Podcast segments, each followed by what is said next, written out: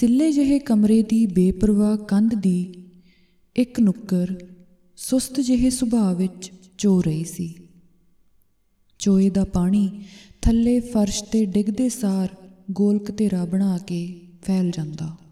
ਇੱਕਦਮ ਸੀਤ ਹਵਾ ਦਾ ਤੇਜ਼ ਬੁੱਲਾ ਆਉਂਦਾ ਤੇ ਪਹਿਲਾਂ ਤੋਂ ਹੀ ਹੌਲੀ-ਹੌਲੀ ਖੜਕ ਰਹੀ ਖਿੜਕੀ ਨੂੰ ਜ਼ੋਰ ਨਾਲ ਬੰਦ ਕਰ ਜਾਂਦਾ। ਜਦੋਂ ਹਵਾ ਕੁਝ ਹੌਲੀ ਚੱਲਦੀ, ਤਾਂ ਖਿੜਕੀ ਦਾ ਆਪਣੀ ਸਾਥਣ ਗ੍ਰਿਲ ਨਾਲ ਮਿਲਾਪ ਮੱਠਾ ਪੈ ਜਾਂਦਾ। ਸ਼ਾਮ ਦਾ ਵੇਲਾ ਸੀ, ਪਹਾੜਾਂ ਵਿੱਚ। ਸ਼ਾਮ ਰਾਣੀ ਹਮੇਸ਼ਾ ਕਾਲ ਵਿੱਚ ਹੁੰਦੀ ਹੈ।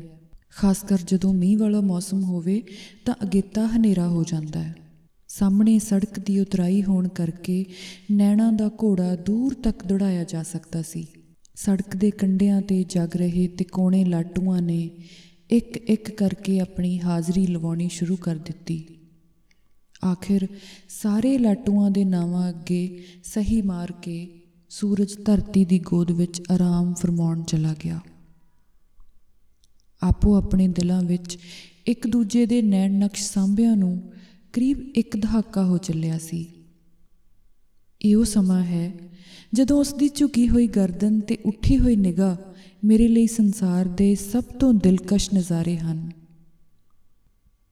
ਮੈਨੂੰ ਪੂਰਾ ਯਕੀਨ ਹੈ ਕਿ ਅੱਜ ਵੱਡੇ ਤੜਕੇ ਤੋਂ ਪੈ ਰਹੀ ਨਿੱਕੀ ਨਿੱਕੀ ਕਣੀ ਦੇ ਮੀਂਹ ਨੂੰ ਉਹ ਕੁੜੀਆਂ ਦੇ ਹੌਸਟਲ ਵਿੱਚ ਬਣੇ ਬਰਾਮਦੇ ਵਿੱਚ ਬੈਠੀ ਤੱਕਦੀ ਰਹੀ ਹੋਵੇਗੀ, ਕਿਉਂਕਿ ਮੈਂ ਵੀ ਤੱਕਦਾ ਰਿਹਾ ਸੀ। ਉਸ ਦੇ ਹੌਸਟਲ ਦੀ ਦੁਨਿਆਵੀ ਦੂਰੀ ਕੋਈ ਬਹੁਤੀ ਜ਼ਿਆਦਾ ਨਹੀਂ ਸੀ ਪਰ ਮੈਨੂੰ ਪਤਾ ਹੈ ਕਿ ਪੂਰੇ 60 ਕਦਮ ਤੇ ਦੋ ਕਲਾਂਘਾਂ ਤੇ ਉਹਦਾ ਕਮਰਾ ਹੈ ਤੇ ਮੇਰੇ ਹਰ ਕਦਮ ਵਿੱਚ ਉਹਦੀ ਇੱਕ ਝਲਕ ਦਾ ਚਾਹ। ਰਾਤ ਕਾਫੀ ਗਹਿਰੀ ਉਤਰ ਚੁੱਕੀ ਸੀ। ਟਾਵੀਂ ਟਾਵੀਂ ਪੈ ਰਹੀ ਕਣੀ ਦੀ ਆਵਾਜ਼ ਹੁਣ ਸਾਫ਼ ਸੁਣੀ ਜਾ ਸਕਦੀ ਸੀ। ਹਮੇਸ਼ਾ ਦੀ ਤਰ੍ਹਾਂ ਦੁੱਧ ਗਰਮ ਕਰਕੇ ਕੋਲ ਰੱਖ ਕੇ ਮੈਂ ਕਿਤਾਬ ਪੜ੍ਹਨ ਬੈਠ ਗਿਆ, ਪਰ ਅੱਜ ਕਿਤਾਬ ਪੜ੍ਹਨ ਵਿੱਚ ਮਨ ਨਹੀਂ ਲੱਗਾ। ਜ਼ਿਹਨ ਵਿੱਚ ਉਹਦੇ ਨਾਲ ਬਿਤਾਏ ਪਲ ਖੌਰੂ ਜੇ ਪਾਰੇ ਸਨ। ਅਜੇ ਕੱਲ ਦੀ ਤਾਂ ਗੱਲ ਹੈ, ਜਦੋਂ ਮੈਂ ਨਵੇਂ ਸਕੂਲ 11ਵੀਂ ਜਮਾਤ ਵਿੱਚ ਦਾਖਲਾ ਲਿਆ ਸੀ। ਪੂਰੇ 2 ਸਾਲ ਮੈਂ ਉਹਨੂੰ ਚੋਰੀ ਛਿਪੇ ਦੇਖਦਾ ਰਿਹਾ। ਪਤਾ ਹੀ ਨਾ ਲੱਗਾ ਕਦੋਂ ਸਕੂਲ ਮੁੱਕ ਗਿਆ। ਬਤੌਰ ਹਾਊਸ ਕਪਤਾਨ ਮੇਰੇ ਹਿੱਸੇ ਆਈ, ਬਸ ਇੱਕੋ ਪ੍ਰਾਪਤੀ ਅੰਤਰ ਹਾਊਸ ਦੀ ਓਵਰਆਲ ਸਾਲਾਨਾ ਟਰਾਫੀ। ਮੇਰੀ ਅਧੂਰੀ ਪ੍ਰਾਪਤੀ ਨੇ ਸਬੱਬੀ ਮੇਰੇ ਨਾਲ ਇੱਕੋ ਕਾਲਜ ਵਿੱਚ ਦਾਖਲਾ ਲਿਆ। ਪਹਿਲੇ ਸਾਲ ਦੀ ਦੀਵਾਲੀ ਤੱਕ ਉਧਰ ਵੀ ਖਬਰਾਂ ਪੁੱਜ ਗਈਆਂ ਸਨ ਕਿ ਕੁੜੀਏ, ਤੇਰੇ ਕਰਕੇ ਕਿਸੇ ਦੀਆਂ ਰਾਤਾਂ ਸਦੀਆਂ ਵਾਂਗੂ ਲੰਘ ਰਹੀਆਂ ਨੇ।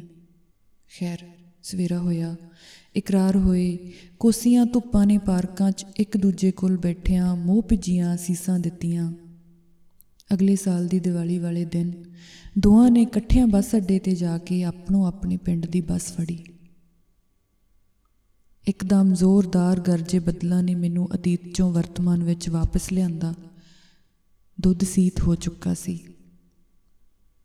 ਉਹਨੇ ਵੀ ਕਿਹੜਾ ਪੀਤਾ ਹੋਣਾ? ਸੋਚ ਕੇ ਮੈਂ ਉੱਥੇ ਹੀ ਪਿਆ ਰਹਿਣ ਦਿੱਤਾ। ਕਾਲੀ ਨਾਲ ਜੁੱਤੀ ਪਾਈ, ਉੱਪਰ ਲਈ ਦਰੀ ਦੀ ਬੁੱਕਲ ਮਾਰ ਕੇ ਹੌਸਟਲ ਦੇ ਮੁੱਖ ਦਰਵਾਜ਼ੇ ਵੱਲ ਨੂੰ ਚੱਲ ਪਿਆ। ਗੇਟਕੀਪਰ ਨੇ ਗਾਂਧੀ ਦਾ ਮਾਣ ਰੱਖਿਆ। ਹਰ ਕਦਮ ਤੇ ਉਹਦਾ ਮੁੱਖ ਯਾਦ ਆਇਆ। ਹਸਤੀ ਦੀਆਂ ਉਤਾਂ ਅੱਖਾਂ ਵੱਲ ਨੂੰ ਚੜ੍ਹਦੀਆਂ ਗੁਲਾਬੀ ਗੱਲਾਂ, ਰੋਂਦੀ ਦਾ ਥੱਲੇ ਨੂੰ ਟੇਰਿਆ ਬੁੱਲ, ਰੁੱਸੀ ਤੋਂ ਢਾਕ ਤੇ ਰੱਖਿਆ ਹੱਥ, ਮਜ਼ਾਕ ਕਰਦਿਆਂ ਮੇਰੀ ਵੱਖੀ 'ਚ ਮਾਰੀ ਕੋਣੀ। ਸਾਹਮਣੇ ਉਹਦੇ ਹੌਸਟਲ ਦਾ ਬੋਰਡ ਚਮਕਿਆ, ਸਰਸਵਤੀ ਗਰਲਸ ਹੌਸਟਲ। ਦੂਜੀ ਮੰਜ਼ਿਲ ਤੇ ਸਥਿਤ ਉਹਦੇ ਕਮਰੇ ਦੇ ਸਾਹਮਣੇ ਪੈਰ ਜਕੜੇ ਗਏ। WhatsApp ਦੀਆਂ ਨੀਲੀਆਂ ਸਹੀਆਂ ਨੇ ਆਸਾਂ ਨੂੰ ਬੂਰ ਪਾਇਆ। ਕਮਰਾ ਨੰਬਰ 38 ਦੀ ਖਿੜਕੀ ਦਾ ਪਰਦਾ ਪਰੇ ਹੋਇਆ।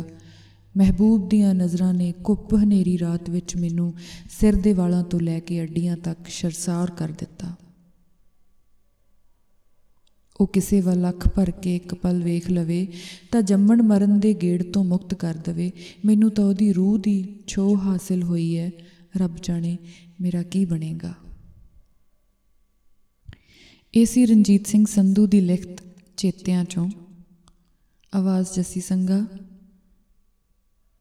ਤੇ ਤੁਸੀਂ ਇਦਾਂ ਦੀਆਂ ਹੋਰ ਲਿਖਤਾਂ ਸੁਣਨ ਲਈ ਫੋਲੋ ਕਰ ਸਕਦੇ ਹੋ ਆਨਲਾਈਨ ਬੈਠਕ, ਜਿਹੜਾ ਕਿ ਤਕਰੀਬਨ ਹਰ ਪੋਡਕਾਸਟ ਐਪ ਤੇ ਉਪਲਬਧ ਹੈ।